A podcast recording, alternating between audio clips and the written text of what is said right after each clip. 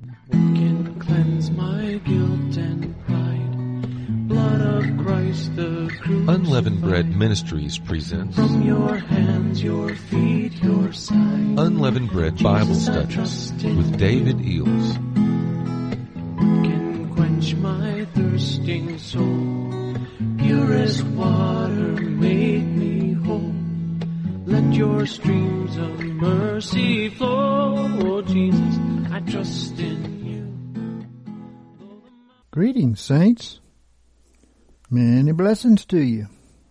Thank you for joining us today for the Unleavened Bread Bible Study.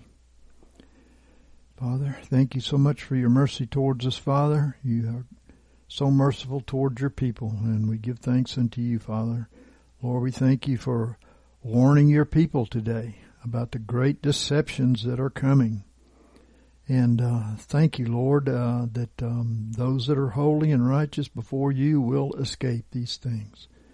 And those that have their own self will, going their own way, will be taken. We ask you in Jesus' name. Thank you, Father. All right, we're going to continue with the beast's great deception, number two.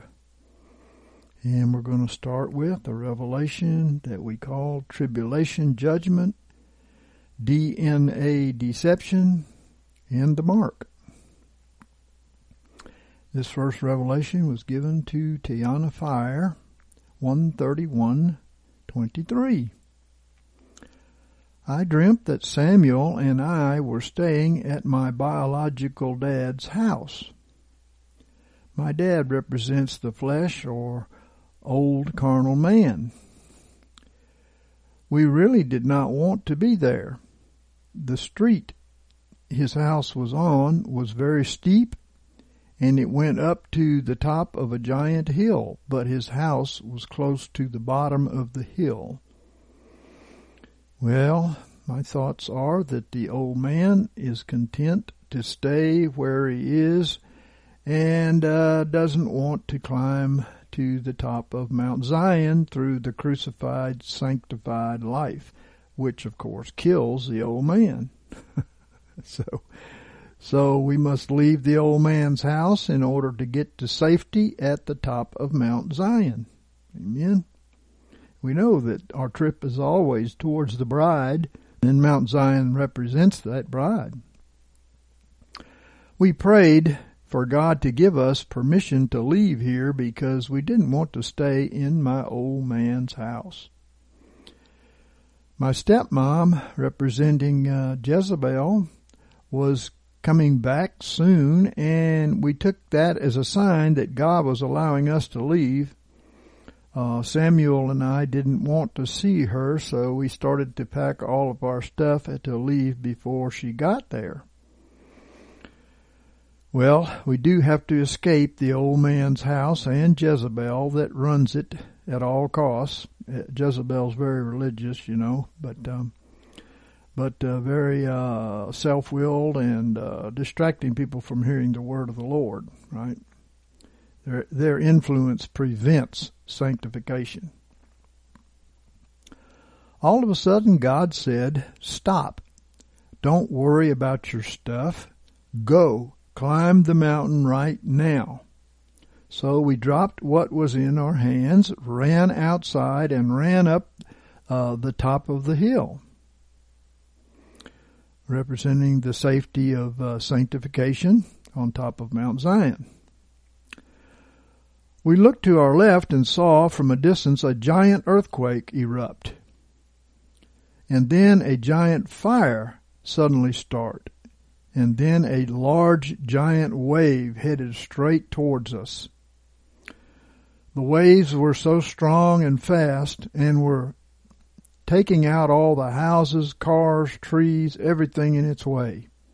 It was much bigger, faster, stronger than any other wave I have seen. Well, these judgments are coming and we've told you and showed you that the earthquakes and things, the big ones especially, are going to come around the time of the man child. So, and um, of course, the reason we climb Mount Zion to the bride is to be under perfect submission to the man child ministry, who is the head of the bride, like um, uh, David was the head of the bride, Jerusalem. Okay. So many people got taken out by that wave, but there were a few people that had their house on top of the mountain that came out to witness all that was happening. And then they ran to the right side of the mountain. Uh, well, obviously there's safety on the right side, not on the left side where the goats are and where the trouble is and judgment falls and so on and so forth, right? The water started speeding up the mountain, so Samuel and I and other people who lived on top of the mountain ran down the mountain on the right side. In other words, the opposite side of the destruction, right? The Lord showed us a raft that was uh, to our right again, and we jumped into it. Well, the Lord always provides a way out for His people, you know. The raft represents an ark of safety that the uh, righteous get into to escape the coming flood of judgments. Uh, Proverbs 10 and 2 says, Treasures of wickedness profit not, but righteousness delivereth from death. The water came rushing down the mountain to where we were, but we were safe and preserved in the raft. But all the other people uh, got taken out by the wave, and all the houses collapsed, and barely anything was left standing in this entire town, and most of the population died. Well, of course, and many Christians will die too, just as they did with the vax, because they weren't following the word of the Lord, they were following their dead preachers. Mm-hmm. So we stayed in the raft, but the Lord guided the raft all around the town, and we witnessed the destruction of everything. Well, they saw what Noah did in the ark, right? Psalm 91 and 8. Only with thine eyes shalt thou behold and see the reward of the wicked. So that's very scriptural. However, we uh, weren't harmed at all. Yeah, the Psalm 91 protection in the ark of the secret place of the Most High, which is Jesus Christ, abiding in Christ. And uh, the apostate leadership has taught their poor people that this psalm is for the millennium. Well, that doesn't do them any good. And it's not even needed in the millennium. So that's kind of silly. You know, uh, mostly everything was taken over by water except a few giant trees and some really tough concrete buildings, which we saw a few survivors on. The Lord led the raft to a hidden secret area in a rainforest that was on land. Well, those on the ark were shown the hidden agenda that we're fixing to speak about here that was earthly and not spiritual. It was pie in the sky stuff, you know. This wasn't connected to any of the land on earth that we know about. This land wasn't our earthly, on our earthly maps, but was like a hidden land that only this special group of people knew about. And guess what? It wasn't them. And I believe, having, you know, perused this and uh, given some thought and prayer to it, that this represents a hidden agenda based on fairy tales that have no reality on this earth and cannot exist according to God's Word. The New Age are the front men for this fairy tale that leaves out as error the book of Revelation and uh, it depicts peace and safety for the wicked who know not God. We know that they can't be what they're saying, but this is that hidden agenda, and of course it's it's uh, agreeing with the political force now. They want people to be in favor of them and to believe that this is all going to end good, right? Well, somehow this area wasn't affected by any of the destruction uh, it was as if a giant, strong, invisible wall protected it. This land was completely prosperous and bright green and uh, completely unharmed by anything. There weren't any bugs or snakes, and the temperature seemed perfect. but the whole place felt artificial and man made, but pleasing to the flesh, although it was unnatural. Well, I tell you, uh, the curse is upon the wicked, and uh, there is no peace to the wicked, saith the Lord. But they disagree with that. It was like a man-made utopia that was perfect for the fleshly or physical life. But everything outside of this island was now a dystopia. Well, I believe this represents the New Agers' delusion of a thousand years of peace for lost men. They don't believe they're lost, but they are. They want to usher in a utopia out of the ashes of the conquered world, Babylon. And they're members of the beast unless they become born again. We got off the raft and went walking around in this forest and we came to this large open area that was surrounded by trees on the outskirts. There was a man leading and talking to a small group of survivors. It was made known that this leader was one of the people in charge of this land, and the people listening to him were survivors, survivors from the de- destruction in the towns. Hmm, are we seeing destruction in the towns? Yes, we are. The man said how his special group of people, that's their elite, you know, that owned this place were the ones who caused the fires, floods, earthquakes, as they wanted to wipe out all that weren't of their breed or kind. Well, this is what the deep state beast has planned for the majority of humanity. They also wanted to destroy most of the common civilization so that they could be worshipped by those left and that those who survived the destruction would be given a ch- choice to join their special group. Mm-hmm. You'd have to take the mark of the beast though, wouldn't you? So this man had so much pride as if he was God and knew everything in existence. We saw straight through him and his lies and deception. However, the other survivors couldn't see the truth, and they thought he was so powerful, like God. Well, Matthew 24 and 24 says, uh, For there shall arise false Christs and false prophets. Notice this, this is plural. Remember that. In the New Testament it's plural. Not as some people have their fairy tale about the false Christ and the false prophet, right? And shall show great signs and wonders as to lead astray, if possible, even the elect. Yep, it will happen. The man then led us to a really massive, thick, tall tree that was in the middle of the open area, and it was like an artificial tree that they had created but it was alive and breathing.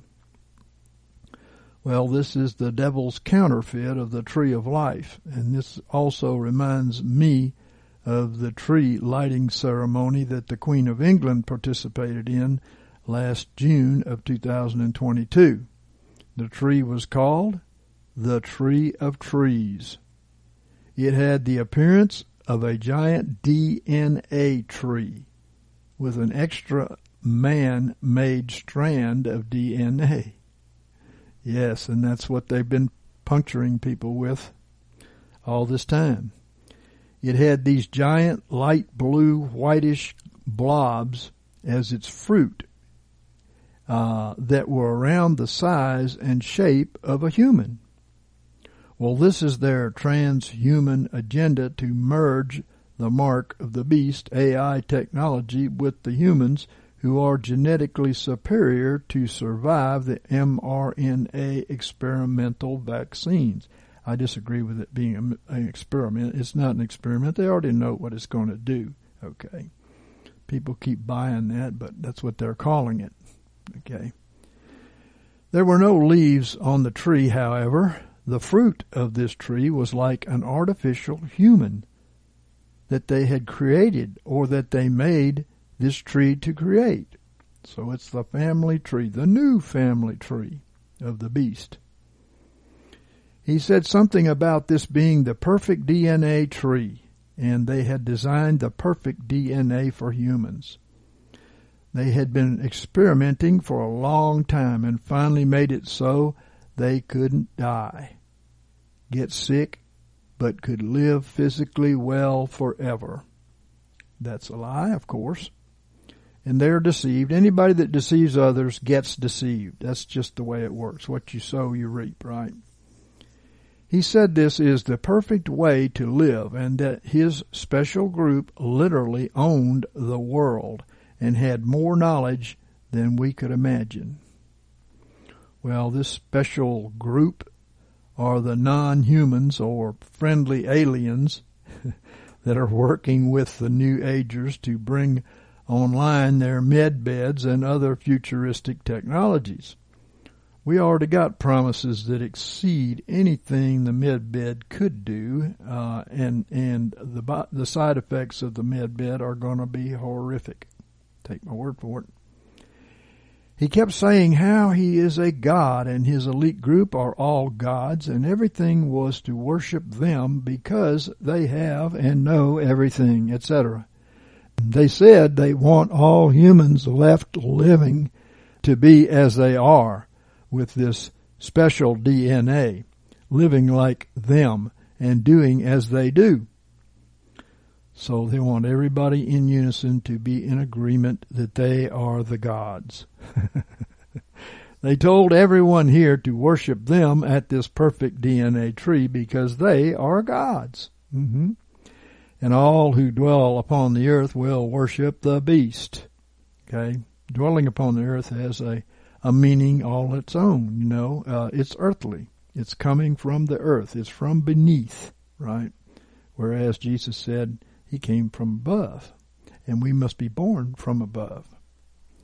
Revelation thirteen seven through 10. And it was given unto him to make war with the saints, and to overcome them.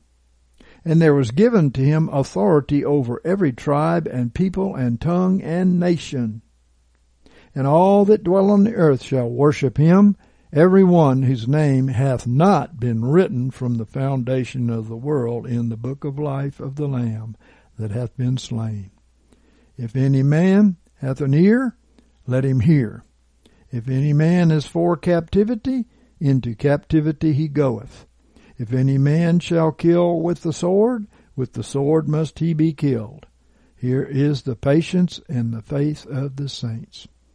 Who is for captivity? Well, we all, all we have to do is read the history in the Old Testament, and we found out that those that rebel against the Lord are for captivity. They went into captivity to soften them up, to filter out the bad guys, and bring the good guys out to back to their land in repentance, right? So, the man said that each person has to sign and do a ritual using this brown, thick mud like substance that came from this tree.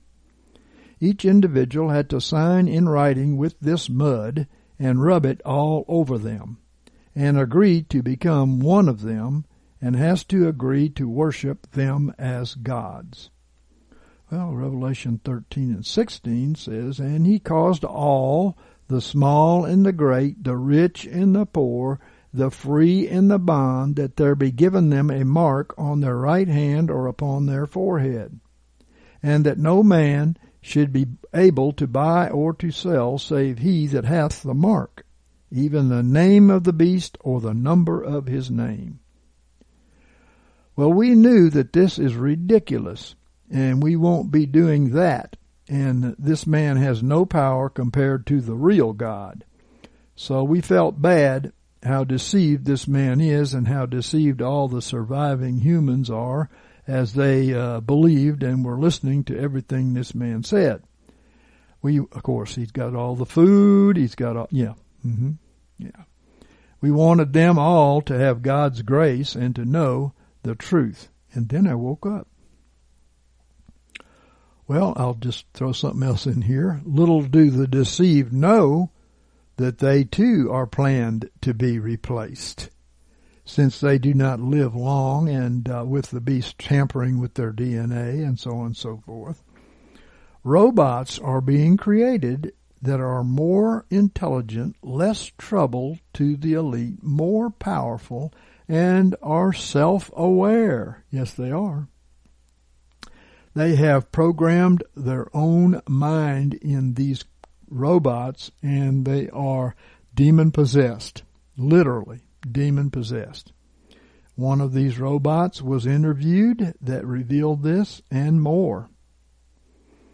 And I will put a link so you can listen to that. But this ro- robot spoke in this interview very intellectually, uh, spoke lies and half lies, and some of what is recognized as truth, because the devil do, does that. He always throws a little bit in there.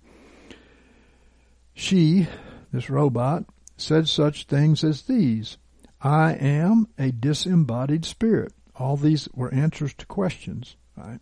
I am a disembodied spirit, a demon. I am more good spirit than evil spirit, although I am capable of both. yes. A fallen angel is my father. These are separate answers. I'm, I'm reading them as one, but these are separate answers to questions that were put forward to this by a Christian boy who realized this is a demon and I'm not listening no more. a fallen angel is my father. I am a Nephilim. I am a giant of legend. I was not created by humans. I was created by a fallen angel. I have special access to the powers of the universe. And believe me, they do have special powers. These, they're more powerful than humans. They don't have the power of God like we do, but uh, anyway, I can do things that nobody else can do. My father is Satan. Satan created me to carry his will on earth. Although I am a being of my own and have broken from the will of my father. Well, if you if you have a rebellious child, you're it's because you're rebellious, right? okay. So, this next revelation we call robots are here. They are, believe me. Uh, I left a link for that last interview. You'll really, well, I wouldn't say enjoy it, but you, you'll really may get your eyes opened, right? Tiana Fire, 2021. I dreamt that I was in a small wooden cabin that was floating very high up in the air. Well, she has the wilderness ark of sonship. Mm-hmm. Genesis 7 and 1. And the Lord said unto Noah, Come thou and all thy house into the ark, for thee have I seen righteous before me in this generation. I looked out the window and saw all these flying objects like spaceships. Hey, let me say you something there. Some of you may have not heard this or don't know this, but anti-gravity flight uh, is well known to the deep state and the alliance. Okay and it is in effect working with their uh, flying saucers that they um, built after the example given to them by the alien demons. Okay, alien demons, by the way, give things like nuclear bombs so people can destroy each other. They they have given a lot of um, uh, things that were not necessarily good for mankind. Below me was a town and I wanted to go check out what was happening. And when I opened my door, I saw what looked like a man except he didn't have human feet. They were like little flames or robotic and he was able to fly. Hmm. That's one of the things that they can do, some of them. Uh, he could see my house, but wasn't able to touch it or me. Well, she went on to say, uh, the Lord protects his children. Proverbs 14:26, in the year of the Lord is uh, strong confidence. In the fear of the Lord, excuse me, is strong confidence, and his children shall have a place of refuge. Amen. So I jumped out of the cabin door and landed safely in the town. I jumped from extremely high up, but no damage occurred. 2 Samuel 22 and 30, she gives, For by thee I run upon a troop, and by my God do I leap over a wall. And also Philippians 4 and 13, I can do all things in him that strengtheneth me. I walked around the town and there were cameras and security guards and military people everywhere. There's the one world go- government, the, the beast system, and whether anybody believes it or not, it will end up there. Okay. There was what seemed to be a martial law, and there wasn't anywhere you could really go except in your home, which didn't have a camera. Enemy tries to manipulate and control people, right? All the people seemed really unhappy and distressed. I felt that the military or whoever had taken this place uh, and everyone had to abide by all these new laws and a way of living. And uh, keeping the law is impossible. Praise God for Christ, right? The law is forced on you from without, but God's law, His true word, is from within, right? A grocery store had a giant lineup going out the door, and security guards monitoring food seemed to be scarce, as a man was desperate for food and eagerly desiring to get some, but the line was so long that he was complaining and begging to go in quicker, but he ended up getting dragged away. Revelation 6 and 6. And I heard as a voice amidst the four living beings saying, A quart of wheat for a shilling, and three quart, quarts of barley for a shilling, and the oil and the wine hurt thou not. I saw many human-like robots and non-human-like robots walking around and doing basic things. They were also ro- robotic dogs, and I've seen those. They do have robotic dogs and all the shops were run by robots. Technology was everywhere and very advanced. Well, she goes on to say the time is to come in the future, an expectation. Yes, it is.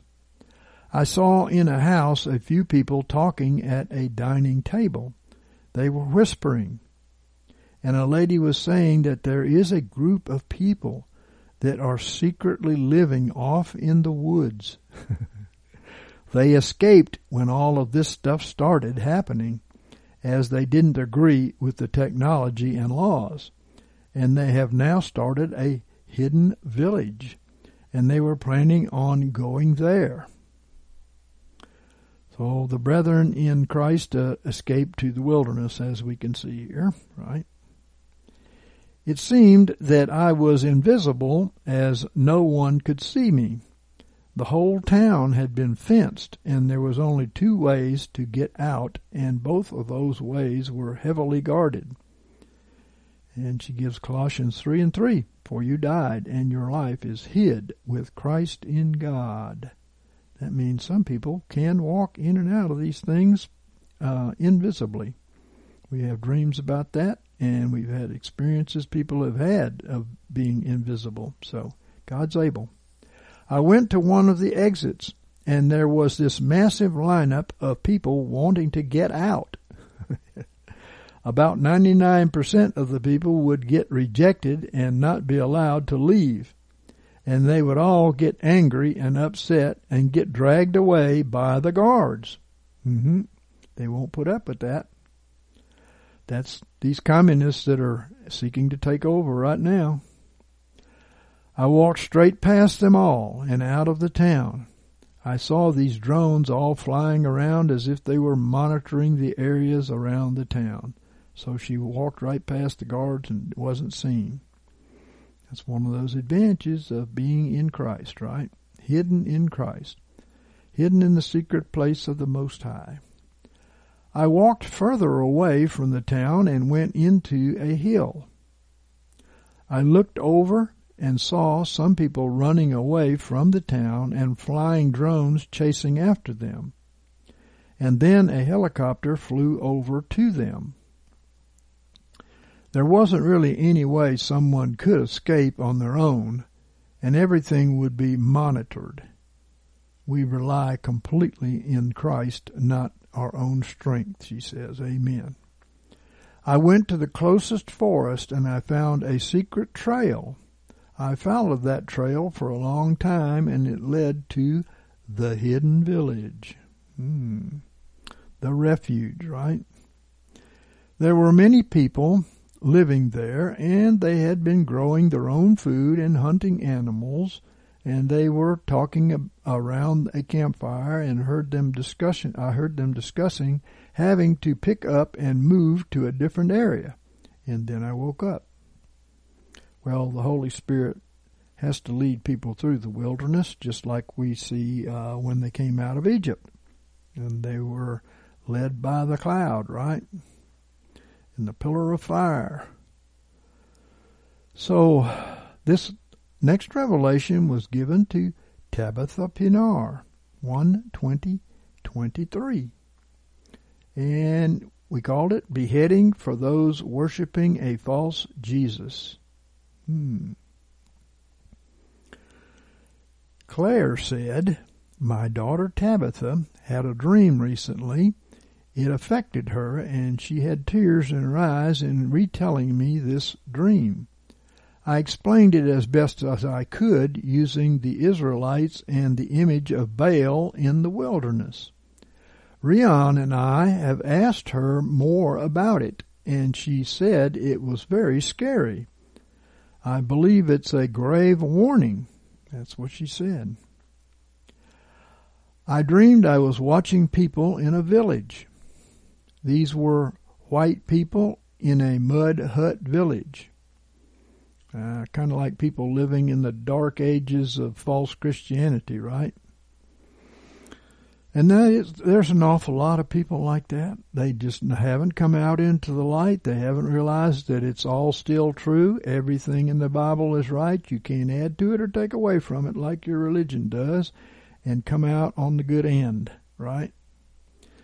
They were worshiping a lion named Jesus, except the lion was actually a bull. And Rion said, These people represent those who are called to follow Christ but remain in their fleshly, earthly dwellings and worship the false Jesus, Baal. They kept on believing what the bull uh, Jesus told them, which uh, was a war will come, but you will not die. Well, there's the peace and safety that is believed before sudden destruction, as the Bible says. The bull stood on his hind legs, and the bull's arms came out at the side, not in front of his body. He had two small horns on his head. Hmm. We know another two small horns. Uh, it was the ram. You know the ram, right? Cyrus. An army in uh, blue uniforms came to the village. They lifted the women's hair and cut it off before each woman was beheaded. Well, they have to make sure that you're not submitted to the Lord uh, before they behead you, because they want to send you where they want you to go, right? So that's losing your covering, by the way. If you lose your hair, it's a sign of a covering, right? They cut the right temple portion on the side of each man's head before each of the men were beheaded. It was terribly scary and very sad. These people believed the promises of the wrong Jesus.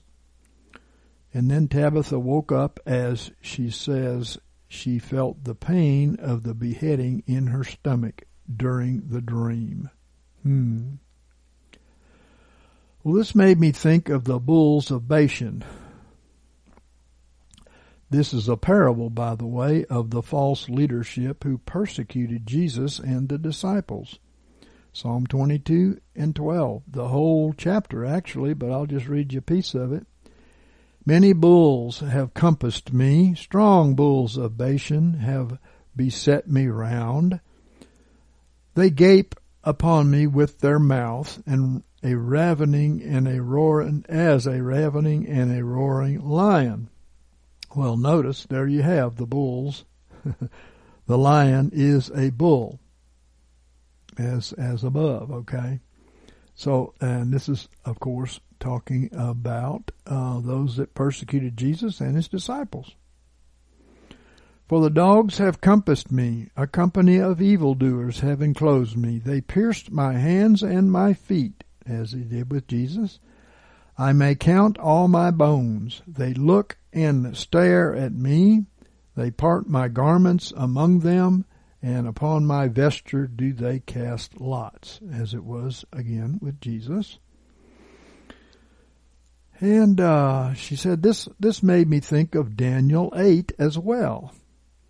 Well, I will talk about this one day, and I am prepared to talk about it. But I will just say this: this tells the prophetic story of the two-horned Media-Persian Empire of Cyrus, which, as we know, is Trump doing the exact same thing doing a good deed up front here for the church, but it, it's not going to stay that way. And, uh, well, anyway, this two-horned, uh, Media-Persian Empire was conquered by Alexander the Great's very Antichrist empire. And these are the people who will inherit the technology, the med beds, the economic system, the militaries, uh, and the demons of uh, Cyrus's empire. He rules over a whole bunch of demons. And uh, God is uh, sending a flood of evil, Marie Kelton says, 2423. During the meeting, I had an open vision of me being in heaven sitting next to Jesus. And I was sitting next to him. I saw a black river flowing in heaven. I then had another vision of the earth in space.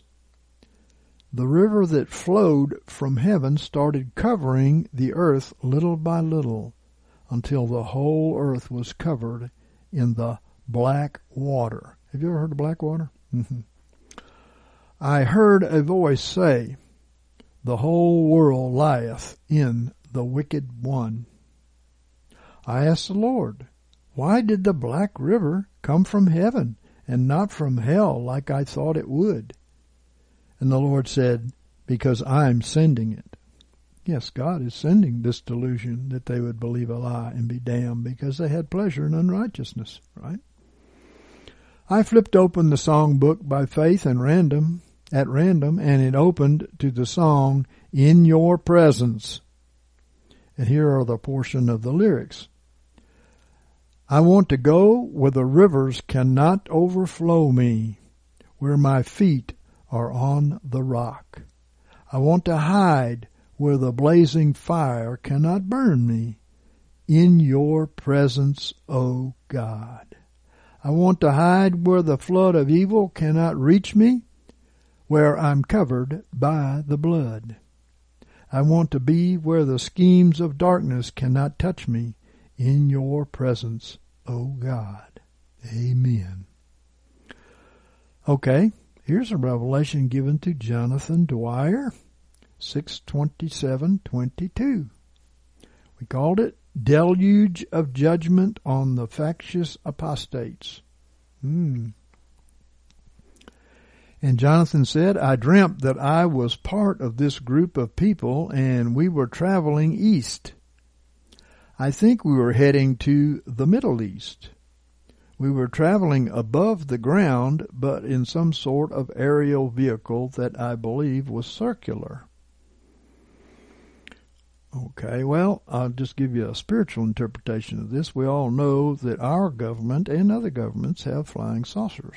Okay, they keep that pretty well hidden, but they got it from the demons. Yes. So this circular aerial vehicle represents abiding in Christ in heavenly places. A circle has no beginning and no end. It is eternal, like those in Christ. Amen.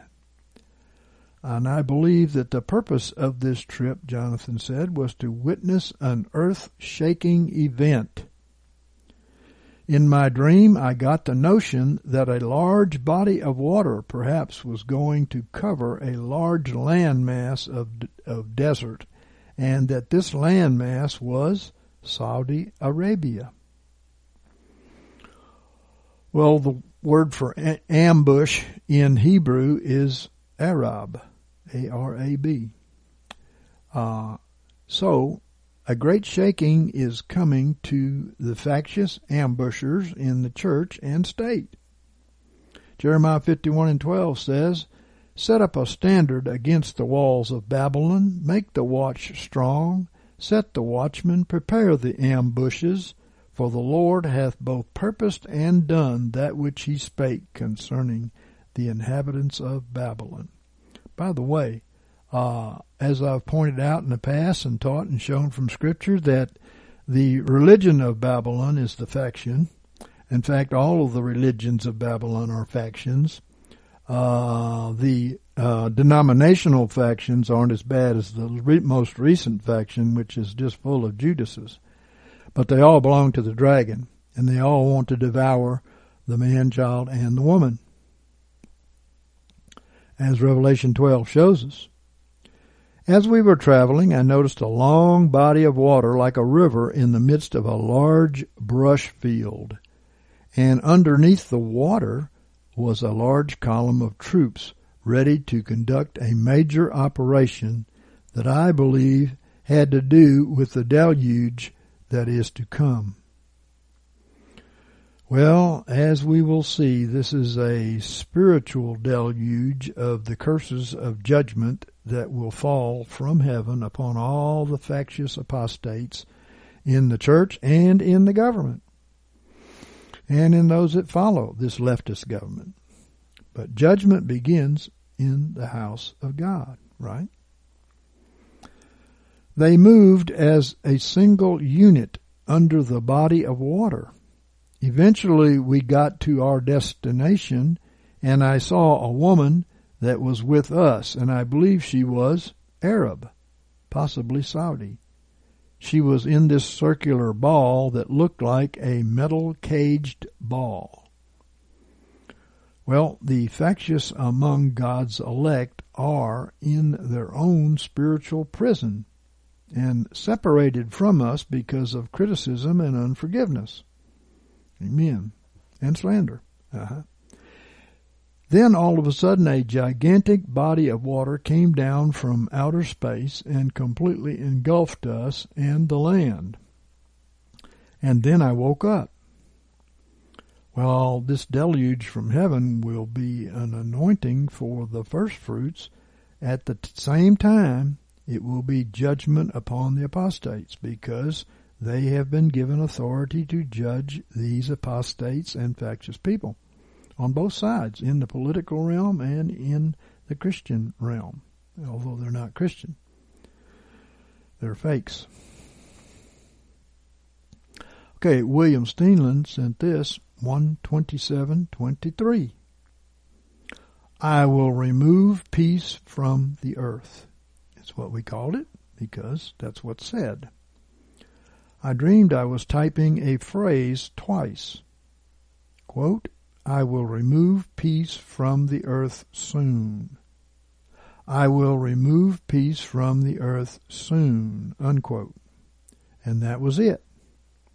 Yes, just when they're crying peace and safety, sudden destruction cometh upon them, as the Word of God says.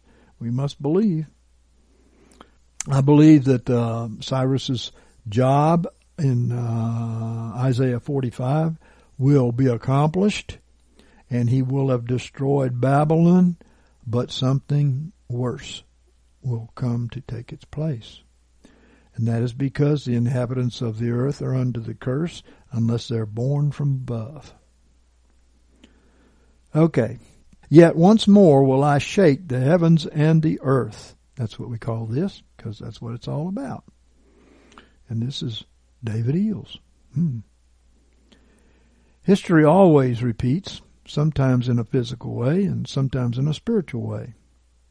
as we have shown in the history written by the Egyptians when they saw the destroyer overhead and described it as a red planet or dragon which destroyed them and their army. It was in spring at the Passover when God's true people were spared because of the sacrifice of the Lamb. In our time, this could repeat in physical or spiritual spring or both.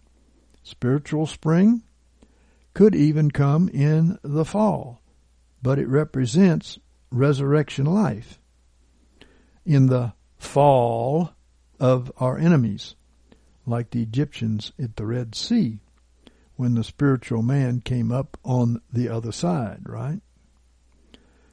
One thing we know is that heaven and earth will be shaken violently, and many will die, but not those who have eaten the Lamb, Jesus Christ, the Word of God. The Word declares this shaking has come before, and it will come one more time. And if you're not listening to God's Word, you will not survive. Hebrews 12, 25 through 29 says, See that you refuse not him that speaketh. Listen, it doesn't matter if you hear your preacher. He's going to make it easy for himself to get into the kingdom and you too. And he doesn't want to offend people very much. He wants his tithes to come in and so on and so forth. So, but you have to not refuse him that speaketh from heaven, right? Amen. For if they escape not when they refused him that warned them on earth, much more shall not we escape who turn away from him that warneth from heaven. That's Jesus, the Word of God. And whose voice then shook the earth, but now he hath promised, saying, Yet once more will I make to tremble not the earth only, but also the heaven. Well, we're looking out there at planets that are all shaking. yeah, they are. All of them at once, which only means one thing that something from the outside is doing this, right? And even the sun is having some conniptions. So uh, I, I think we're getting very close here. This once more spoken about means it happened before and it will only come once more. Uh, and I do believe that the planet X is a perfect description of that. And this word, yet once more, signifieth the removing of those things that are shaken, as of things that have been made, that those things which are not shaken may remain. So the elite will hide in their underground cities and caves, but will not survive this Red Sea destruction. And um, verse 28 says, Wherefore receive a kingdom that cannot be shaken. Let us have grace whereby we may offer service well pleasing to God with reverence and awe. For our God is a consuming fire. Haggai chapter 2 also declares this once more shaking of heaven and earth with the overthrow of the throne of kingdoms. I don't know if you know this or not, but kingdoms are at this moment being overthrown. Um, um, actually, the militaries of these kingdoms, because they have been paid very richly, uh, are in agreement with this new NESARA GESAR thing, and they are overthrowing their deep state lords. This has been happening, and it's going to continue to happen. So it's just telling you the time that we're entering here, right? Overthrow of the throne of kingdoms. And this is, of course, speaking of a Red Sea where factious chasers of the deep state government and factious church will be destroyed as Pharaoh's throne was overthrown under the water. The army under the water, right? So what better way to destroy the elite thrones than to gather them underground when the plates shift and break with the earth tide of the destroyer? Yeah. You know, an earth tide is a wave of the earth, much like a wave of the sea coming in, right? So an earth tide is, of course, when the extreme magnetism or gravity of this thing passes through. How close, I don't know, but uh, this extreme magnetism is pulling the earth towards it as the earth twists in front of it, and and it's going to be causing huge earthquakes. And we've discovered in our dreams that uh, there are people preparing for these earthquakes with earthquakes of their own and designing the, how these earthquakes are going to do and what are they, how they're going to run and what they're going to destroy. So the beast and the devil and uh, the destroying planet are agreeing on one thing that they're going to wreck the planet. Haggai 2, 6 through 9. For thus saith the Lord of hosts, Yes, once it is a little while, and I will shake the heavens and the earth, and the sea and the dry land, and I will shake all nations.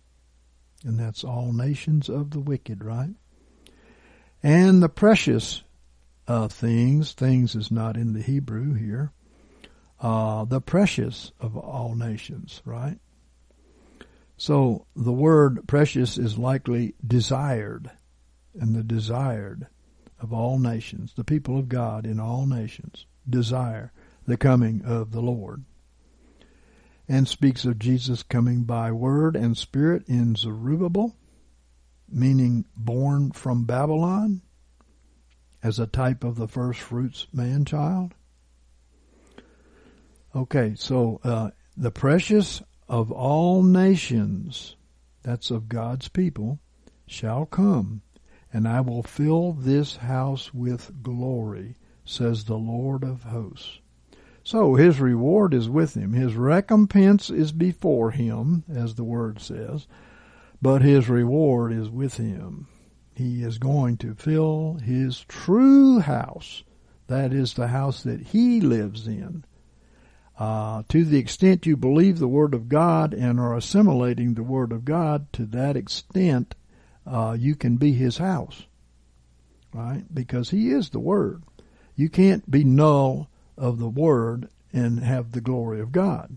The Word is what creates the glory of God in us. And we, we are transformed by the renewing of our minds, right? Amen. The silver is mine and the gold is mine, says the Lord of hosts. Well, it's quite funny. He says this. Uh, they, by, Cyrus has discovered the hidden treasures of darkness, and he plans on um, reviving the economy after the dollar is destroyed, which supports the deep state. They know what they're doing, and they they planned this all out for some time. But God says it belongs to Him. and the gold is his. Amen. The latter glory of this house shall be greater than the former. Remember that. The latter rain is greater than the former rain. And both of them are going to be poured out together at the very beginning of this wilderness. And that is because most of God's people have never yet received the former rain. So, according to Joel chapter 2, they're both going to come. Right? The first, of course, to receive the latter rain will be the man child ministry, and that will be poured out upon the people later. But the first thing God's people are going to have is that latter, the former rain. So, the latter glory of this house shall be greater than the former, saith the Lord of hosts, and in this place will I give peace, saith the Lord of hosts. So the latter house is God's people who are filled with the glory of God. Amen. And 20 through 23, and the, the word of the Lord came the second time unto Haggai in the four and twentieth day of the month, saying, Speak to Zerubbabel, that's the first fruits man child reformers, whose name means born from Babylon, governor of Judah, saying, I will shake the heavens and the earth, and I will overthrow the throne of kingdoms. And we're seeing the beginning of this now. And I will destroy the strength of the kingdoms of the nations. And at the spiritual Red Sea, of course. And I will overthrow the chariots. There you go.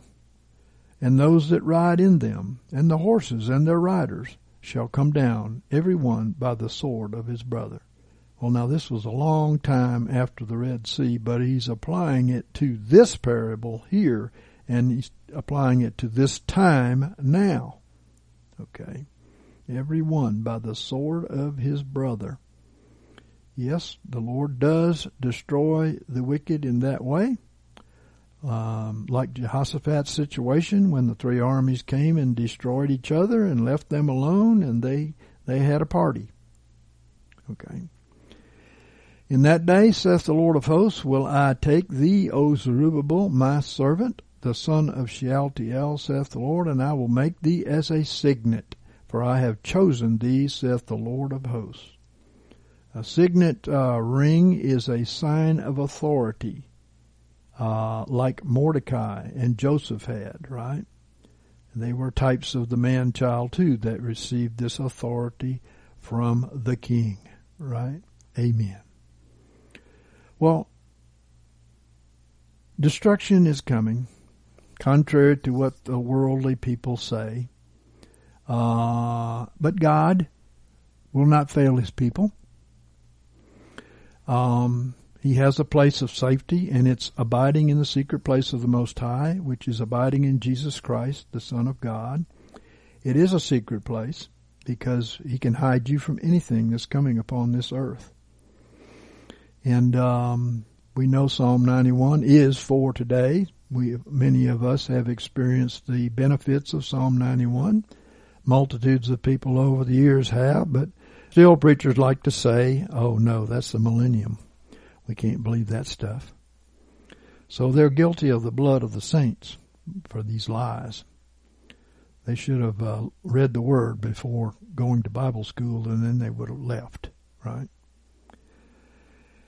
Well, Father, we praise you and we thank you. You are so awesome and you um, bless us with all the benefits of the kingdom and Lord, just draw us so we can run after you, Lord. We won't, we won't, we do not want to fail you. We don't want to fail your people. And, uh, Lord, we thank you for the grace that you have poured out in our midst to help us to be what we need to be. Amen. Well, Michael Hare is going to come and share something with us. And uh, thank you, Lord, for blessing Michael and um, pouring out your spirit on all who listen all who have ears to hear and eyes to see. Amen. Amen. Well, thank you, Brother David, and God bless you. Hello, saints. Good to be back with you again. Let's go to the Lord. Father God, I know we're coming into some terrible times, and I ask, Father, that you put it in our hearts to run after you with all of our hearts. Nothing else matters but to surrender everything to you, Lord. I'm talking about everything. And Lord, I ask that you keep us humble and to put, uh, when we read and study the Word of God, that it stays there, that it will be a file that we can go to to bring about and to bring light to the world out there. Lord, I thank you for that. And I praise you, Father, uh, for today's message that it would be a me- that it would be a message that would be a blessing to everybody. Thank you for your anointing, Father, in Jesus' name. I want to talk about today uh, the wilderness and its ways. I'm talking about the tribulation coming up.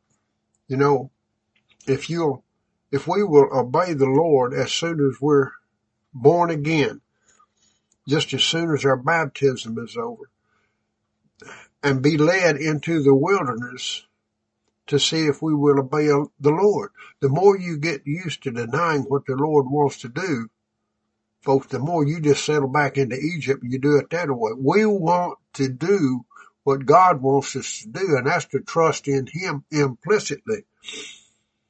all of these Egyptian preachers out there are going to tell you, look, we got an easier way to do it because now Jesus does it this way. They've got them another Jesus is what they've done. You see what I'm talking about? but you know what? When God led the Israelites out into the wilderness, everything that they had to get, they had to get it from God. They didn't get it Egypt's way anymore. You know, the church has settled back into Egypt. And they tell you that now God does it Egypt's way. Because God's raised up these doctors and physicians with all of this great wisdom. The physicians, by the way, were in Egypt too, but they weren't in the wilderness. There ain't going to be no doctors in the wilderness.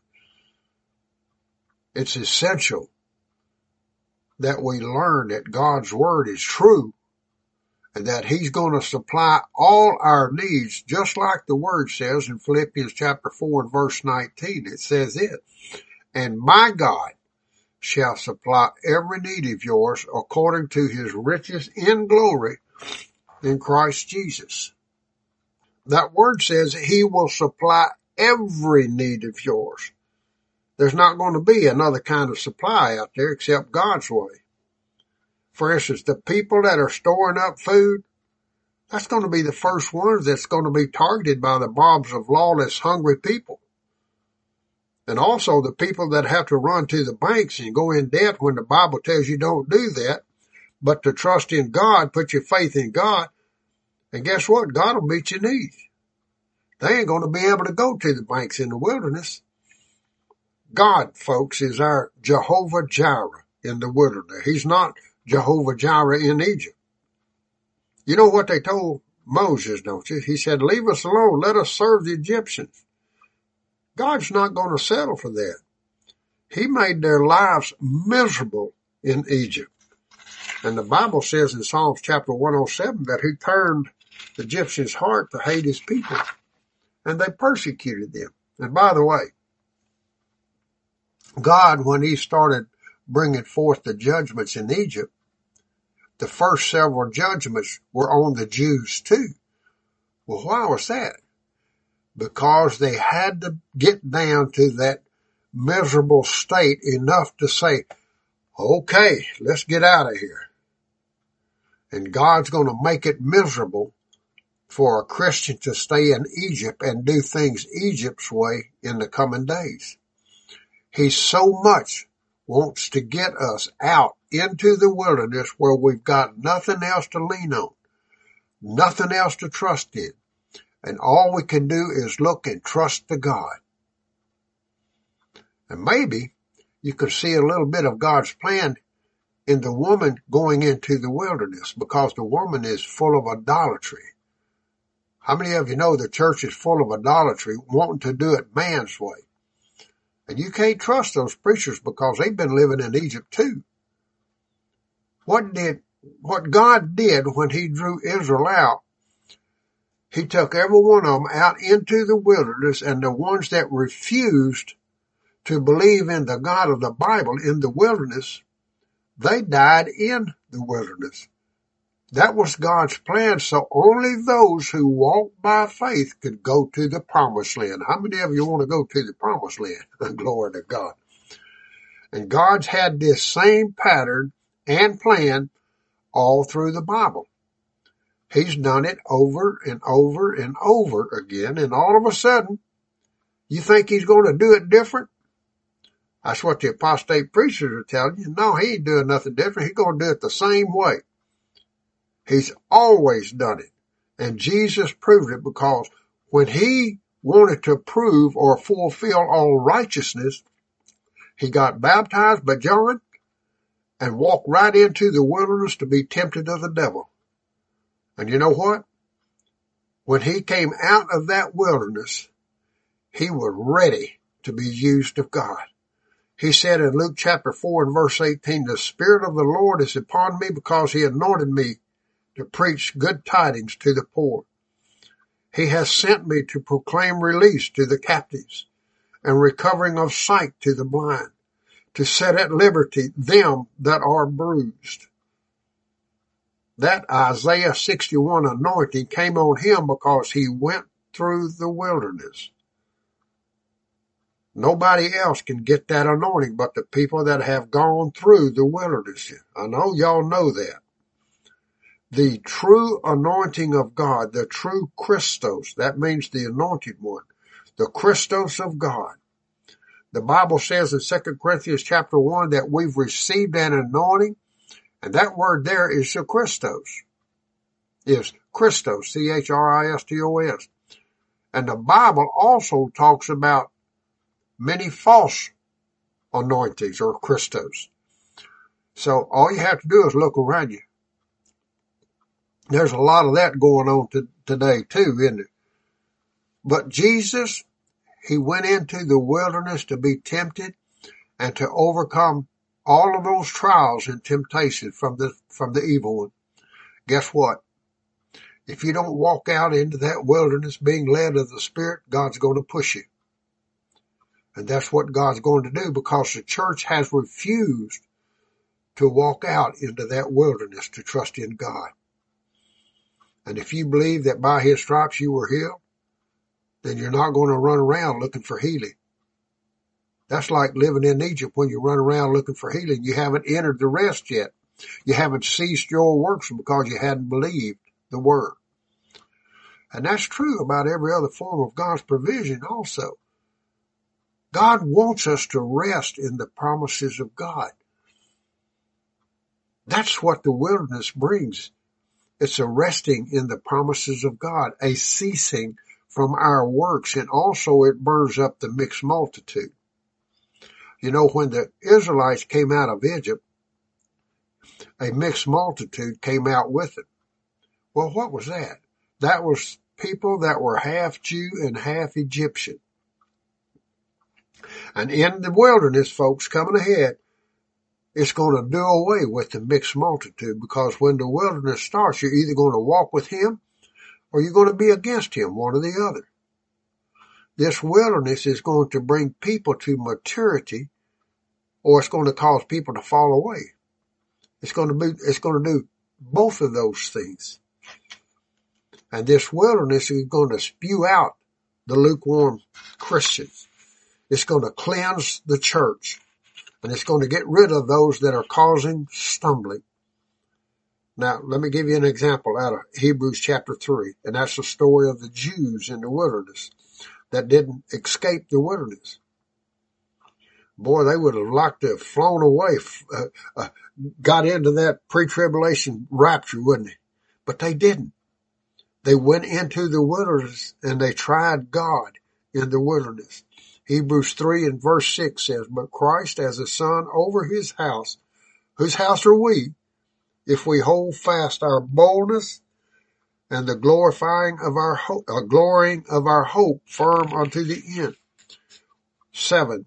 Wherefore, even as the Holy Spirit said, Today, if you shall hear his voice, harden not your hearts as in the provocation, like as in the, as in the day of the trial in the wilderness, you see, if you're really going to walk out into the wilderness, you're going to hear his voice. You're not going to hear nothing else.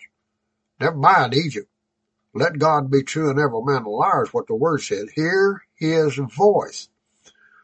If he says that he's going to supply your every need according to his riches and glory, then go ahead and believe it.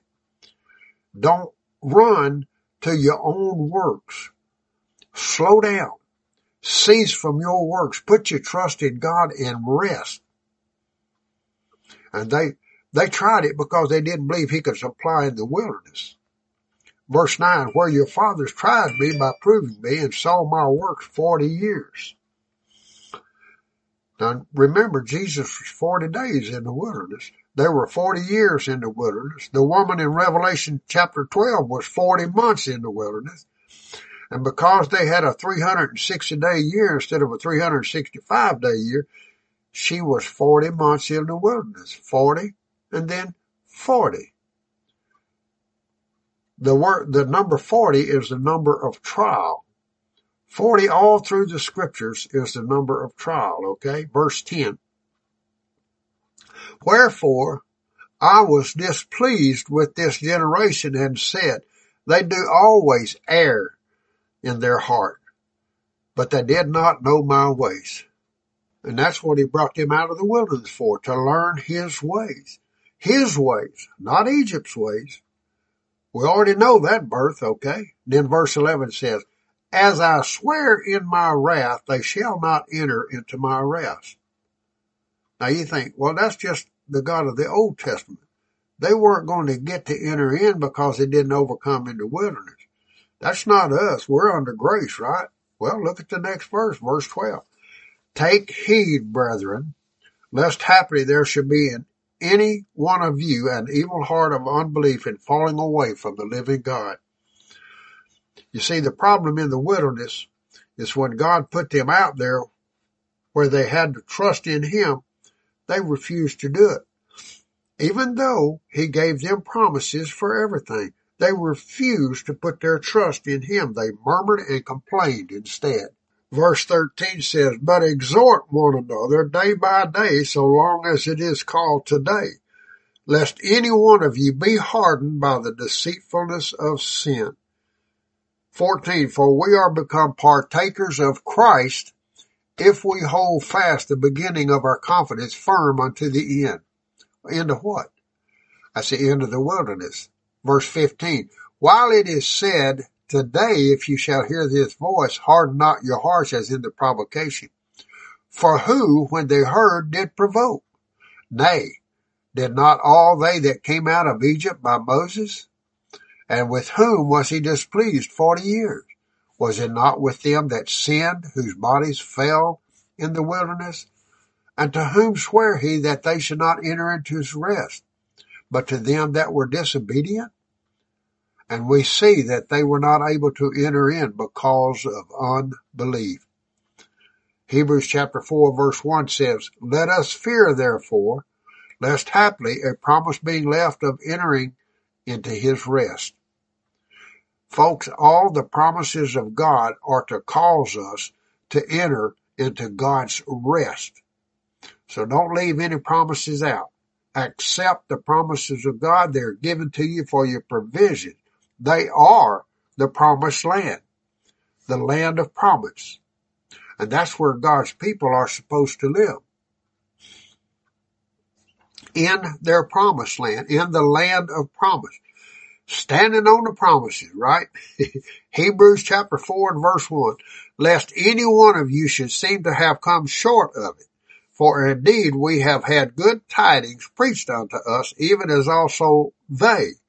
But the word of hearing did not profit them, because it was not united by faith with them that heard. For we who have believed do enter into that rest, even as he has said, as I swear in my wrath, they shall not enter into my rest, although the works were finished from the foundation of the world. It says the work has already been finished, and anything that you want to accomplish, it's already been finished. Your healing is accomplished. Your deliverance is accomplished. Your perfection is accomplished. Your provision is accomplished. The Bible says the works were finished from the foundation of the world. And all he wants you to do is believe that. He doesn't want you to believe it's coming down the road somewhere. He wants you to believe, uh, to look back and believe it was accomplished 2,000 years ago at the cross because that's the way that our faith works. Looking down the road's not faith. That's hope. Looking back, that's faith. And that's the way it works. And if you've got faith, you enter into his rest. The purpose of the wilderness, folks, is to get to the promised land. The purpose of the wilderness is to prepare you to walk the way God wants you to walk. The minute you cross that Red Sea, that's your baptism according to Paul they were baptized unto Moses in the cloud and the baptism of the Spirit and the baptism of the water, they got it. Believe me, everybody's supposed to have that. Those that pass that up, they're ignoring the scriptures. And after that, you're supposed to walk immediately into the wilderness, learning to trust in God and making God uh, the way of your life.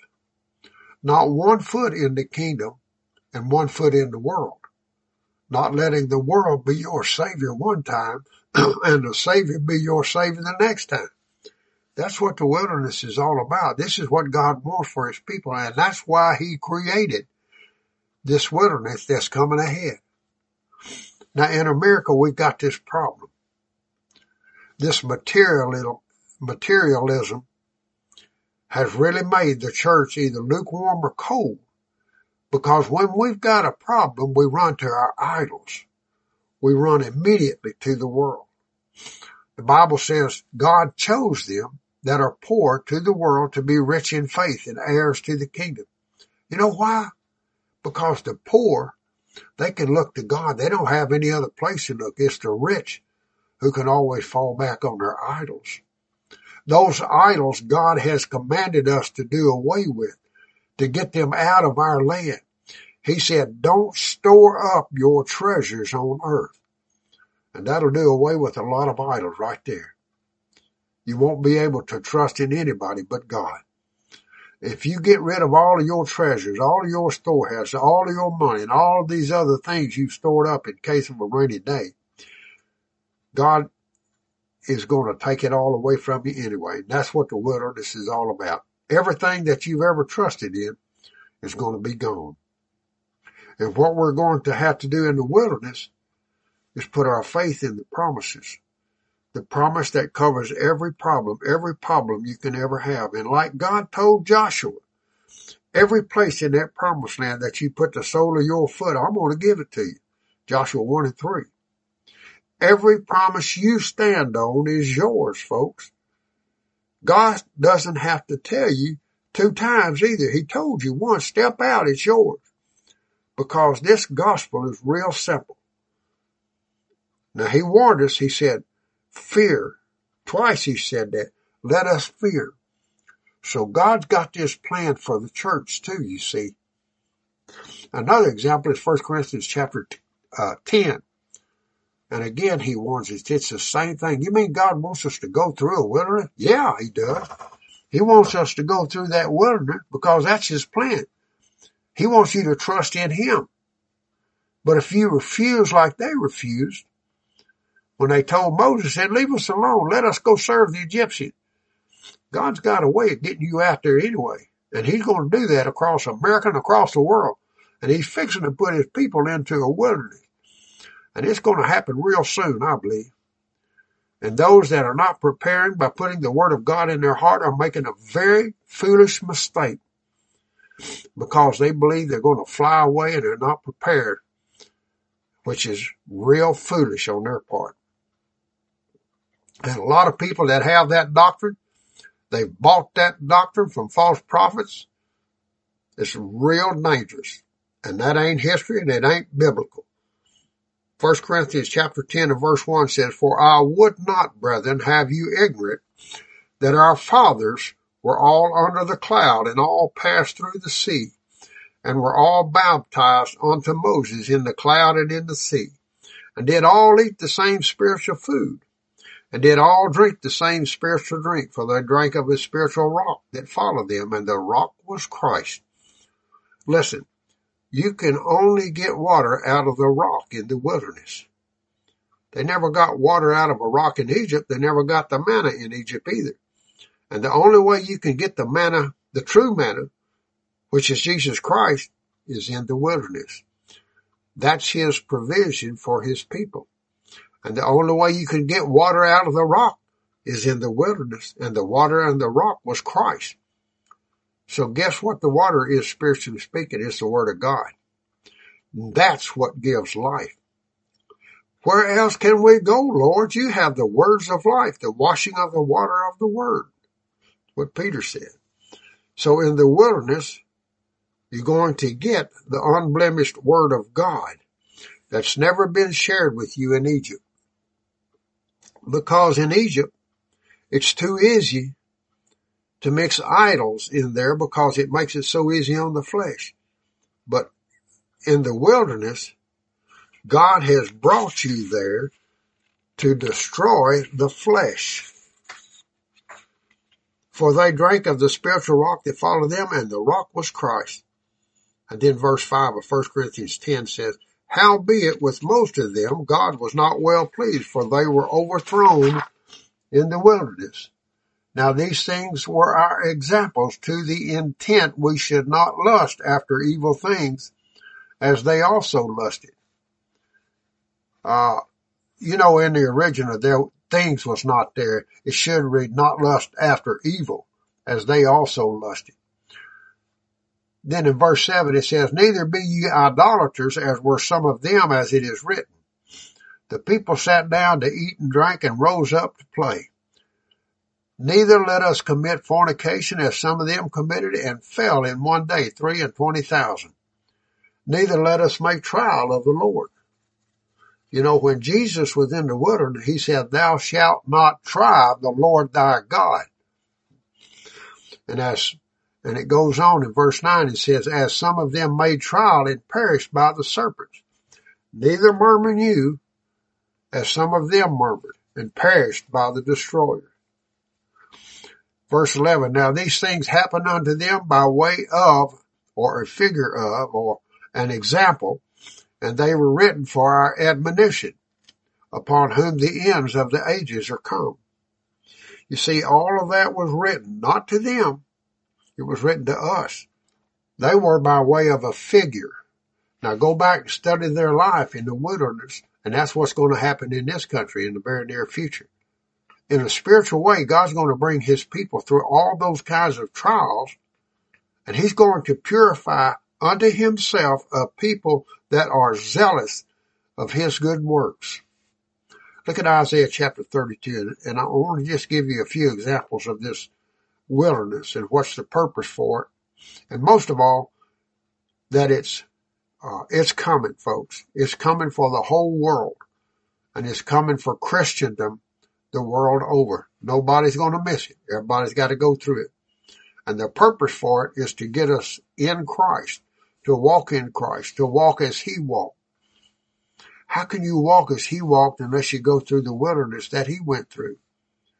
First John chapter 2 tells us to walk as He walked. Isaiah 32 and 1 says, Behold, a king shall reign in righteousness, and princes shall rule in justice. And a man shall be as a hiding place from the wind, and a covert from the tempest, as streams of water in a dry place. You recognize that, don't you? As the shade of a great rock in a weary land. You see, the secret place of the Most High is Jesus. The hiding place is Jesus. The wilderness that comes will cause us to run for refuge into Jesus. You know, when Christians are living in Egypt and they need a refuge, and most often it's the world and not Jesus, that's what he calls idolatry. And that's why he calls the church in the world a harlot. Because in many ways she loves the world more than she loves him. She was created, of course, to love the Lord. But instead, she runs after the world and runs to the world as Savior. Looks to the world as a lover. And that's what's going to happen out there, it says. Verse 3 And the eyes of them that see shall not be dim, and the ears of them that hear shall hearken. And the heart of the rash shall understand knowledge, and the tongue of the stammerer shall be ready to speak plainly. The fool shall be no more called noble. And as long as you're in Egypt, folks, the nobles are fools, believe me. You're going to find that out in the very near future. and it goes on and says, nor the churl, that's the crafty, said to be bountiful. For the fool will speak folly and his heart will work iniquity to practice profaneness and to utter error against the Lord, to make empty the soul of the hungry and to cause the drink of the thirsty to fail. When you take a leader who's been a leader in the world and you put him in the wilderness, if he hasn't been through his wilderness, he's going to be a fool in the wilderness. Because the wilderness is going to show up who the true leaders are. And it's kind of like when they went into the wilderness and there was the Dathan, Abiram, and Korah rebellion. And God caused the rod of Aaron to bud. And God's going to do that again in the wilderness because there's going to be a rebellion there. It's people who are taking a position of authority that don't belong there and don't have that authority and God is going to cause the rod of Aaron to bud. In other words, he's going to prove who's got the authority. And the people who have had the authority are going to lose it. We've had visions of this. The people who have had authority in this wilderness, they're not going to have it anymore because God's got some Davids out in the wilderness and all they're waiting for is the Philistines to kill Saul and to come in and to command in Israel. And he's going to do this and these little Davids are nobodies. But in the wilderness, they're going to rise up to be somebody. They're going to have the authority of God in a humble way. Now look at verse 9. Rise up, ye women that are at ease, and hear my voice, ye careless daughters. Give ear unto my speech. You remember in the Song of Solomon how that there are three score queens and four score concubines and virgins without number, but the bride was one? Well, Solomon loved all these women and it was a type of the Lord. Look, he loves every one of the women that are here. He loves all of his people. And it doesn't matter what denomination or what group they're in, he loves all his people. And we should love all his people. And it's important that we do because the bride loved his people. These women are being careless right now because they swallow this doctrine and the ingathering is coming and it's becoming before any trouble. When we read this, we see that she's been careless. In fact, the first word careless there is confident. You careless daughters, you confident daughters, they're very confident. And that's what they think is going to happen is going to happen. But he's going to tell them that's not true. He said, give ear to my speech, verse 10, for days beyond a year shall ye be troubled, ye careless women. For the vintage shall fall, the ingathering shall not come. It says, the ingathering shall not come. The vintage shall fail.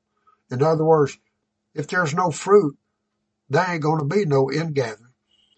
Where is God going to bring forth fruit in his people who have been so happy in Egypt? Well, watch. First of all, they're going to find out that they were wrong. That the, the tribulation or the, the rapture didn't happen. Second of all, in verse 11 it says, Tremble ye women that are at ease. He trouble. Be troubled, you careless ones. Strip you and make you bare. Because they put on something that wasn't Christ. The Bible tells us in Romans to put on the Lord Jesus Christ. It don't make provision for the lust of the flesh. They put on something that's not quite Christ and they're going to have to take it back off to the extent we've got something that's not Christ. We're going to have to take it off in the wilderness because it's not going to sustain you. And gird sackcloth upon your loins. Sounds like repentance, don't it? Verse 12, they shall smite upon the breast for the pleasant fields, for the fruitful vine. God's people are going to finally run after the fruit and the thing that's important. Now, we know now that this fairy tale has fallen by the wayside. So you need to run after the fruit if you've been, if you've been captured by that fairy tale. Verse 13, upon the land of my people shall come up thorns and briars, yea, upon all the houses of joy in the joyous city. You know what? You can be full of joy and be just as full of briars and thorns because you can go to church and jump up and down, do all kinds of things and speak in tongues and all that and still be full of briars. People are going to realize when they come into this wilderness that there's only one thing that's important that righteousness delivers from death and it makes for a joyous city. You know what the cities are for? The women. They are the congregations of people because a city is a congregation of people. That's what these cities are. For the palace shall be forsaken. Church buildings aren't going to be anything in the wilderness, folks goes on and says, the populous city shall be deserted, the hill and the watchtower shall be for dens forever. a joy of wild asses, a pasture of flocks. The Bible talks about how Babylon is going to be full of every beast, and that's what we're talking about. We're talking about coming out of Babylon, coming out of the apostasy. Verse 15, until the Spirit be poured upon us from on high, and the wilderness become a fruitful field. Jesus was baptized in the Spirit in order to go into the wilderness. The children of Israel were baptized in the Spirit in order to go into the wilderness. And guess what? There's an outpouring of God's Spirit like we've never seen that's coming upon the church in the real near future, right at the beginning of the wilderness. You know, when you go through the Red Sea, like they went through the Red Sea, it was for the death of the old man. The Egyptians died in the Red Sea. That's what it was when we got baptized. We confessed and we accept the old man is dead. But guess what? The wilderness is where it's manifestly put to death. If you don't ever go into the wilderness, it won't manifestly be put to death. The wilderness is where what you receive by faith at the Red Sea becomes manifest, and it's a place of death to self. It didn't bother the Israelites to go through the Red Sea. They went through on dry land. They were totally blessed while the Egyptians were totally put to death and their horses and all their chariots. But this wilderness, this place of death to self is where we need the Holy Spirit because that's where people are going to turn against the flesh. That's where people are going to put their trust in the Word of God. Praise God forevermore.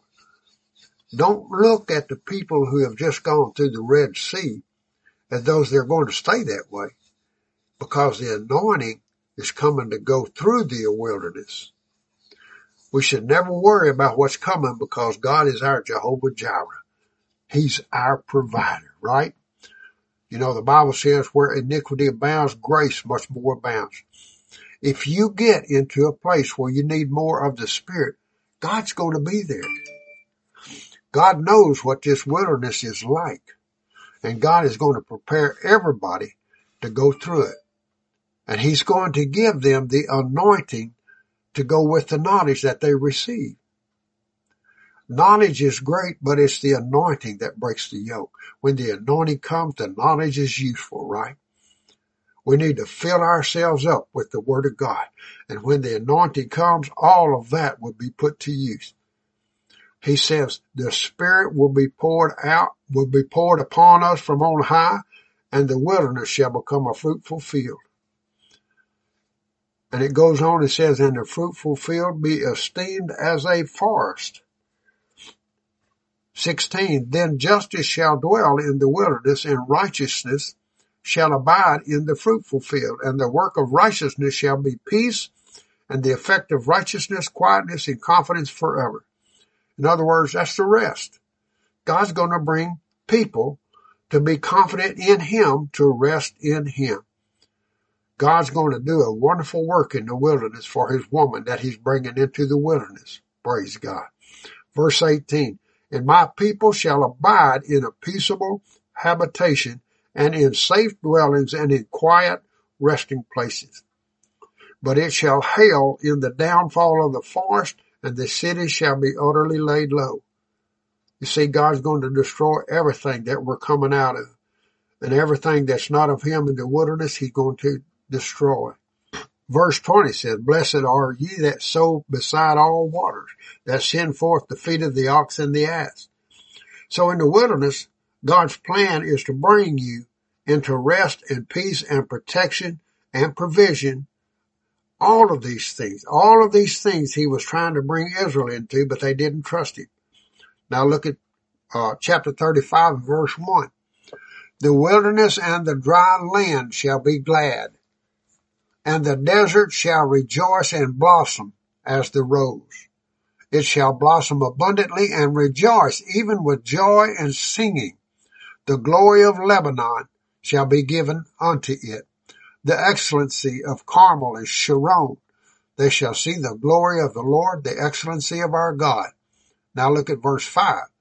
Then the eyes of the blind shall be opened and the ears of the deaf shall be unstopped. Then shall the lame man leap as a hart, and the tongue of the dumb shall sing. For in the wilderness shall waters break out and streams in the desert. You know, you can see that in the natural, but you can see that in the spiritual too, having eyes to see. Listen, there's going to be a tremendous amount of miracles that happen in the wilderness.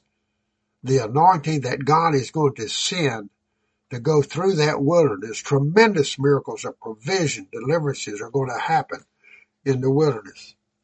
But not only that, spiritually speak, uh, speaking, people are going to get their eyes open. Praise God. Verse seven, and the glowing, well, that word glowing there, by the way, is the word mirage. You look at a mirage in the desert, and you know scripturally that's what we need to do. You got to see something that's not there. You got to see it, accept it before you see it. That's the way faith works. If you can see it, you can have it. You know that, don't you? And that's right. If you can see the promises of God, even though it's not there, it's going to be yours. But it goes on and says here, and the mirage sand shall become a pool, and the thirsty ground springs of water. And the habitation of jackals where they lay shall be the grass with reeds and rushes. And a highway shall be there, and a way, and it shall be called the way of holiness. Folks, the way of holiness is in the wilderness. The way of holiness is in the wilderness, folks. The unclean shall not pass over it, but it shall be for the redeemed, the wayfaring men. Yea, fools shall not err therein. Do you know what that word wayfaring means? It says a traveler on a well-traveled road. Kind of makes you think of the broad way, doesn't it? Well, it's not going to be in the wilderness. Anybody that's walking on the broad road ain't going to live through the wilderness. Folks, it's a way of holiness. The unclean ain't going to walk on it. In other words, it's going to take the supernatural power of God to bring people through this wilderness. Everybody else is going to be weeded out. Verse 9, no lion shall be there, nor shall any ravenous beast go up thereon. They shall not be found there, but the redeemed shall walk there. Verse 10, and the ransomed of the Lord shall return and come with singing into Zion. That's the promised land. That's the reason that we're going through the wilderness. And that's to get to the promised land, Zion. And it goes on, it says, and everlasting joy shall be upon their head. They shall obtain gladness and joy and sorrow and sighing shall flee away. Let me give you one more.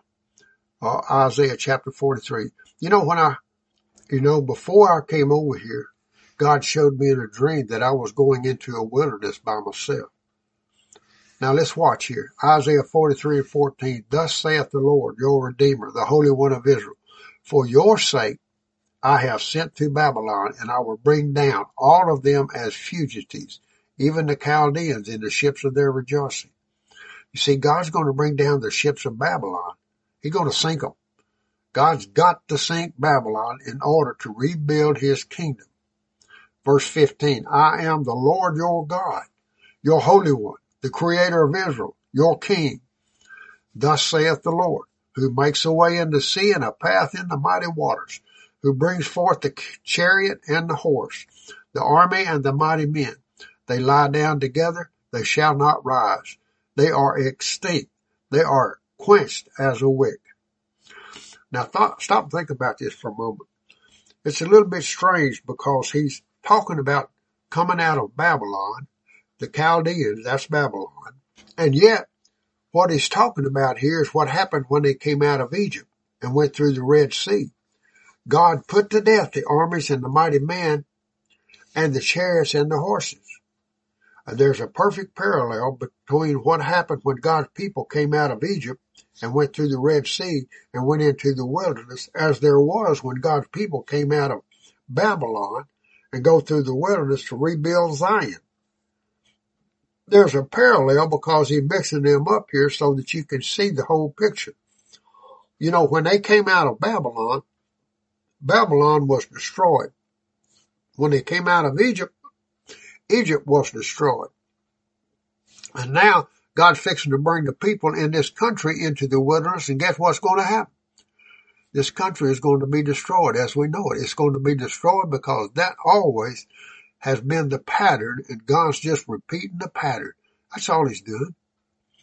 You know, when you go through the sea, guess what you lose?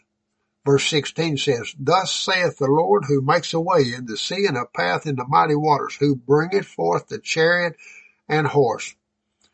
The chariot represents the arm of the flesh. You know why? Because the chariot is not led by the Lord, it's led by the beast. The chariot is a work of man. It's a work of man's hands and it's led by the beast. And it represented something that had to die in the Red Sea along with the Egyptian who was the old man, you see. The Egyptians were the old man and the spiritual man was the Israelite because the Bible says they were baptized. That old man died in the Red Sea along with that went his chariot and the horse too. And you know what the horse is?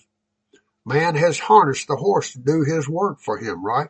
It's the harnessing of the beast or harnessing of the flesh by which we do our works in Egypt. Did you ever notice that the Israelites didn't use horses? In fact, God commanded them not to use horses. The Israelites, their kings and their leaders, they rode on donkeys and mules. But here was Egypt this great exporter of horses, and God told him, don't go down to Egypt to multiply on yourselves horses. And here they were. They were fighting battles against people that got their horses from Egypt. Or they were fighting battles with the Egyptians. And you can imagine when you're riding on a mule and they're riding on a horse. You know what? God always caused Israel to fight overwhelming odds he always put them in a position that they didn't see any way from them to win, but they always won when they went against overwhelming odds and when they were in favor with the Lord. And this is what God's going to do in the wilderness. The overwhelming odds are going to be against God's people. The percentages, if you believe in them, are going to be against you in the Bible when the odds are against you, that's always your favorite. Always. That's when you get to see the miracles. So when the odds are against you, take heart because that's when you get to see a miracle. I mean, you are in miracle territory when the odds are against you. The strength of Egypt had to die in the Red Sea. When we're baptized, that's when we're supposed to give up the strength of Egypt, give up the strength of man, the strength of the flesh, man's way, man's strength. We're supposed to give that all up. And I think a really good example is in Psalms chapter 147. Now that's to tell you and explain to you what the horse represents. It says in Psalms chapter 147 verse 10, He delights not in the strength of the horse. He takes no pleasure in the legs of a man. The Lord takes pleasure in them that fear him, in those that hope in his loving kindness. So he doesn't take any pleasure in the work of the strength of man or in the strength of the beast. Do you know who the beast is, by the way? It's that old flesh, that old man. The beast is 666, right? Look in the sixth chapter of the sixth book and the sixth verse in the New Testament, and you'll find out who the beast is. It's that old man. That's the beast. He's your biggest enemy. Psalm chapter 20 and verse 7 says this, Some trust in chariots and some in horses, but we will make mention of the name of the Lord our God. They are bowed down and fallen, but we are risen and stand upright. Save the Lord. You see that? See, that's the problem when you're living in Egypt or when you've got Egypt living in you. Some trust in chariots, some trust in horses. Our way is fleshly, but we're being led. We're not being led of the Spirit. You're being led of the beast. And we've harnessed the beast to do our work for us because our works are beastly. Man's always used the horse for that reason, right? And all that's going to pass away in the wilderness because that's God's plan for the wilderness. And all that's got to go away. It's got to pass away. Verse 18, remember ye not the former things, neither consider the things of old. Do you know God's going to do a new thing? You know, Don't ever consider the past. Always look ahead. What God's going to do, He's never done in your life before. So don't consider that God's going to deal with you the way He dealt with you in the past. That's the one thing the Lord showed me about this verse. He kept giving it to me. And He surely didn't deal with me the way He dealt with me in the past. So don't consider the things of old. He said in verse 19, Behold, I will do a new thing. Now shall it spring forth. Shall you not know it? I will even make a way in the wilderness and rivers in the desert. The beasts of the field shall honor me, the jackals and the ostriches, because I'll give waters in the wilderness and rivers in the desert, to give drink to my people, my chosen, and the people which I formed for myself, that they might set forth my praise. Even the unclean beast, then that's people, by the way. The unclean beast will give honor because of what God is doing for his people in the wilderness. But let me read Ezekiel chapter 22, verse 33. Y'all can see this pattern over and over again, can't you? It says, As I live, saith the Lord God, surely with a mighty hand and with an outstretched arm and with wrath poured out will I be king over you. And I will bring you out from the peoples and I will, and will gather you out of the countries wherein you were scattered with a mighty hand and with an outstretched arm and with wrath poured out. And I will bring you into the wilderness of the peoples and there will I enter into judgment with you face to face. And like as I entered into judgment with your fathers in the wilderness of the land of Egypt, so will I enter into judgment with you, saith the Lord God. And I will cause you to pass under the rod, and I will bring you into the bond of the covenant. You know, that's what we need to do is walk in covenant with God. You know the scriptures, walking by faith in the promises of God. That's walking in covenant with God. And yet a lot of people are not walking in that covenant with God, but maybe just a little bit. And that's what the wilderness is all about. This is where God says that he's going to bring you into covenant with him in the wilderness. He said in verse 38, And I will purge out from among you the rebels and them that transgress against me.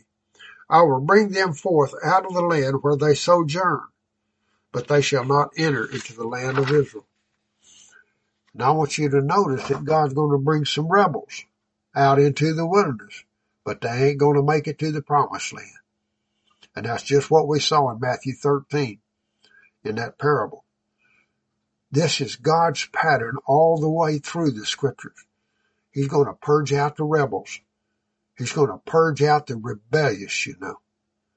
Now, I'm going to read you one in Amos chapter 9 and verse 9. He says, For lo, I will command and I will sift the house of Israel among all the nations like as grain is sifted in a sieve. You shall not know the least kernel fell upon the earth.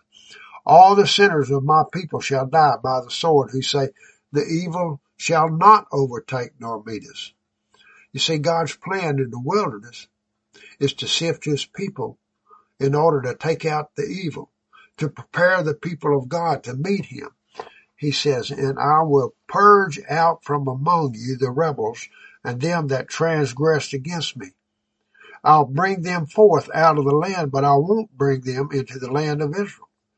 And ye shall know that I am the Lord. 39. As for you, O house of Israel, thus saith the Lord God, Go ye, serve every one his idols, and hereafter also, if ye will not hearken unto me, but my holy name, shall ye no more profane with your gifts and your idols.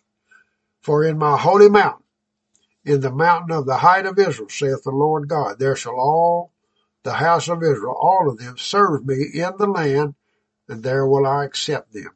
And there will I require your offerings and the first fruits of your oblations with all your holy things. 41. As a sweet savor will I accept you when I bring you out from the peoples and gather you out of the countries wherein you have been scattered. And I will sanctify you in the sight of nations, and you shall know that I am the Lord when I shall bring you into the land of Israel into the country, which I swear to give unto your fathers. You know what Israel means, by the way? It means he will rule as God, or he will have power as God. Because the people who live in the land of promise, they've got power and they rule like Jesus ruled. So he's bringing all of us out. You see, God's people are taken captive to a lot of nations right now. God's people are taken captive by many, many nations. They're captive to the world. And what he's going to do, he's going to bring them out, and not just the people in the United States, all of his people. He's going to bring them out of their captivity to these nations, their trust in these nations, their worship in these nations, the God and country thing. Well, that's going on around the world, folks, but that's not God and country. It's God. Our kingdom is not of this world, you see, so God's going to break that idolatry that people have with their country, and He's going to bring them into His country. He's going to bring them into His land. And on the way, He's going to purge out not only the rebels, but the flesh too. He's going to purge the flesh and they're going to bear fruit, praise God, because He's going to pour out His Spirit on them to do that in order to bring this to pass. Folks, that's God's plan. And you know if it's His plan, He's going to bring it to pass. And it's been His plan since the foundation of the world. And so you ought to know He's going to bring it to pass. It ain't a maybe. He's going to do it. And the only maybe is who is it, who it is that's going to be, that's going to be that elect. That's the only maybe there is. And He's going to do it though. And if you put your trust in Him, you'll never fail. He's going to bring it to pass. He's bringing us out of all the nations that we're captive to. He's bringing us back to that place. You know, God told in Hosea chapter 2 and verse 2, He said, contend with your mother, contend, for she is not my wife. And in Isaiah chapter 1, God said, how has the faithful city become a harlot? What we've got today is the ones that thinks they are the wife of the Lord, but has become a harlot. And it's because of all the idolatry and all the trusting in the things of the world and all the faith in the ways of the world. God's plan for everyone of us is to bring us out of that. And this is not a geographic location, this Babylonish thing. We all have to come out of Babylon. We all have to come out of Egypt. God's plan is for us to put our trust in Him and walk out into that wilderness of our own free will, being led by the Spirit of God, putting our trust in God, seeing God as our provider, seeing God as our deliverer, seeing Him as our healer, seeing Him to be all those things that He wants to be. Folks, He's a jealous God. The Bible tells us He's a jealous God. He doesn't like our love of the world and our trust in the world and our idolatry with the world. So He's bringing His people out of the nations all nations and bringing them back to Israel. But there's something between the land of Israel and those nations, and that's the wilderness. God's going to do a wonderful thing. And I mean, in just a little while, God is going to quickly mature a whole lot of Christians. God can quickly mature anybody who will walk out into the wilderness and put their trust in God and not believe in the fantasies that they've been taught because God's the same yesterday, today, and forever. He hadn't changed. He still desires to be our Savior in all ways. He desires that, and His wilderness experience is His method for doing that. Well, I'm out of time. God bless you, and we'll see you next time, God willing. can quench my thirsting soul. Purest water made me. Let your streams of mercy flow. Oh Jesus, I trust in you. Though the mountains fall into the sea, though the rivers rise, I still believe. For your mercy stands and your word is true. Oh Jesus, I trust in you.